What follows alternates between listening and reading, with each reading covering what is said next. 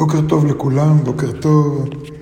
אני עדיין נמצא בניו יורק, ובכל אופן אני רוצה להתחיל נושא חדש היום, ושנלמד על חטא אדם וחווה. מה באמת היה שם? מה באמת היה החטא? רק זה שהבורא אמר להם, אל תאכלו, והם כן אכלו? מה, על אי ציות מגיע עונש מוות ולאנושות כולה בכלל? לכן הרב אשלג רוצה לעזור לנו, ובספר אור החוכמה, ספר אור החוכמה, הרב אשלג מדבר על זה. ואני קורא מסעיף ט"ו חמש, וכך הוא כותב: אמנם צריך להבין מאוד, רוממות זה האדם, יציר כפיו של הקדוש ברוך הוא. הוא מתחיל ואומר לנו להבין שמדברים על חטא אדם וחווה, לא מדברים על אנשים כמונו. אנחנו רסיס קטן מהם, ניצוץ קטנטן שבקטנים מאדם וחווה. אלא האדם הוא יציר כפיו של הקדוש ברוך הוא. הוא יצא ישר ממנו. זאת אומרת, העוצמה שלו, המעלה שלו, הנשמה שלו, היא חלק אלוקאי ממעל. היא חלק מהבורא. אנחנו היום רסיסי רסיסי נשמות. פה מדברים על נשמה, אם תחשבו על היכולת של אדם בודד, תכפילו את זה פי שמונה מיליארד. כולם, כל היכולות של כל האנשים בעולם שלנו, בבן אדם אחד. זה עצום. לכן הוא אומר, רוממות, אדם הראשון היה ברוממות כזאת עצומה. מה היה החטא? איך הוא סירב?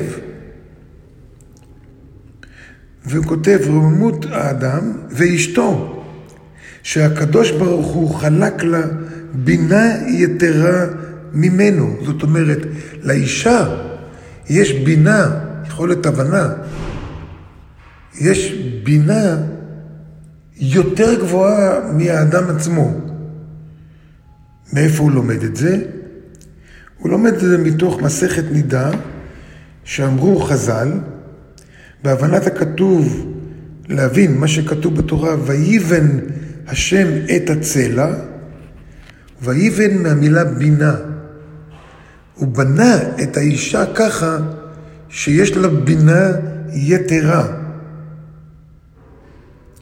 ולכן שואל הרב אשלג פה, איך נכשלו ונעשו ככסלים ולא ידעו להיזהר מעורמת הנחש? שלוחה של הבורא, כמעט קופי שלו. של הבורא. טיפה חסר. כמו שכתוב, ותחסרהו רק מעט מאלוקים. זאת אומרת, האדם, האדם הראשון, מהו לעומת הבורא? חסר רק קצת. זה שהבורא הוא בורא והאדם הוא נברא. אדם הראשון וחווה, הם היו כמו הבורא ממש. כמו הבורא ממש. תחשבו על זה רגע. אדם וחווה היו כמו הבורא ממש, רק חסר היה להם דבר אחד, להיות בורא, להיות הסיבה, להיות זה שמתחיל את הכל, להיות המקור, להיות בשליטה. רק זה, רק זה. איך לא יכלו להיזהר מהנחש?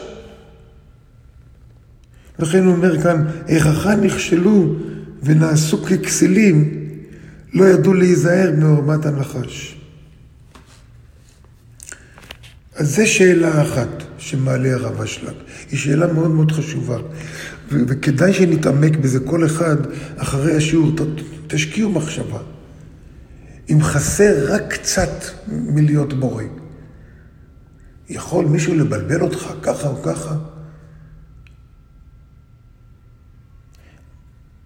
ועכשיו, שאלה שנייה ששואל הרב אשלג,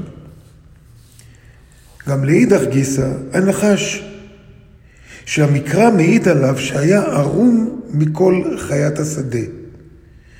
כלומר, היה פיקח מכל היצורים שהם פחות מבני אדם, מכל בעלי החיים. שוב, מדובר פה לא על נחש נחש, אלא הכוונה ש... מי זה הנחש? הנחש הוא שלוחה של השטן, שלוחה של האגו. שואל הרב אשלג, איך הוציא משפתיו כסילות וריקות כזאת? לדבר שטויות. מה השטויות? להגיד לאדם שאם יאכלו מפרי עץ הדעת, אז והייתם כאלוקים, ונפקחו עיניכם והייתם כאלוקים, כלומר הייתם נהיים מקור, הייתם בורא. תזכרו, אדם וחווה קצת פחות מהבורא. תאכלו מעץ הדעת טוב ורע, ופתאום תהיו בורא. הרי זה שטויות, אי אפשר מ... קודם כל בחינם אי אפשר. לחם ביזיון ישנו שם, נעמה דכיסופה, לחם ביזיון. איך יכול להגיד להם שתאכלו מזה, אתם תהיו אלוהים? ויותר מזה, איך השטות הזו שהוא אמר, איך הם האמינו לו? עוד לפני שאכלו, כי מה שהוא גרם להם לאכול. איך הם האמינו לו שיאכלו מפרי עץ הדעת, יתחברו לדעת שיש בעץ, ואז הם יהפכו מתוצאה לסיבה, מנברא לבורא. חסר רק מעט, תזכרו את זה. זה לא דבר קטן. זה לא דבר קטן שמדברים פה על איך אדם האמין לו וזה וזה. אלא באמת הוא היה כל כך קרוב להיות אלוהים.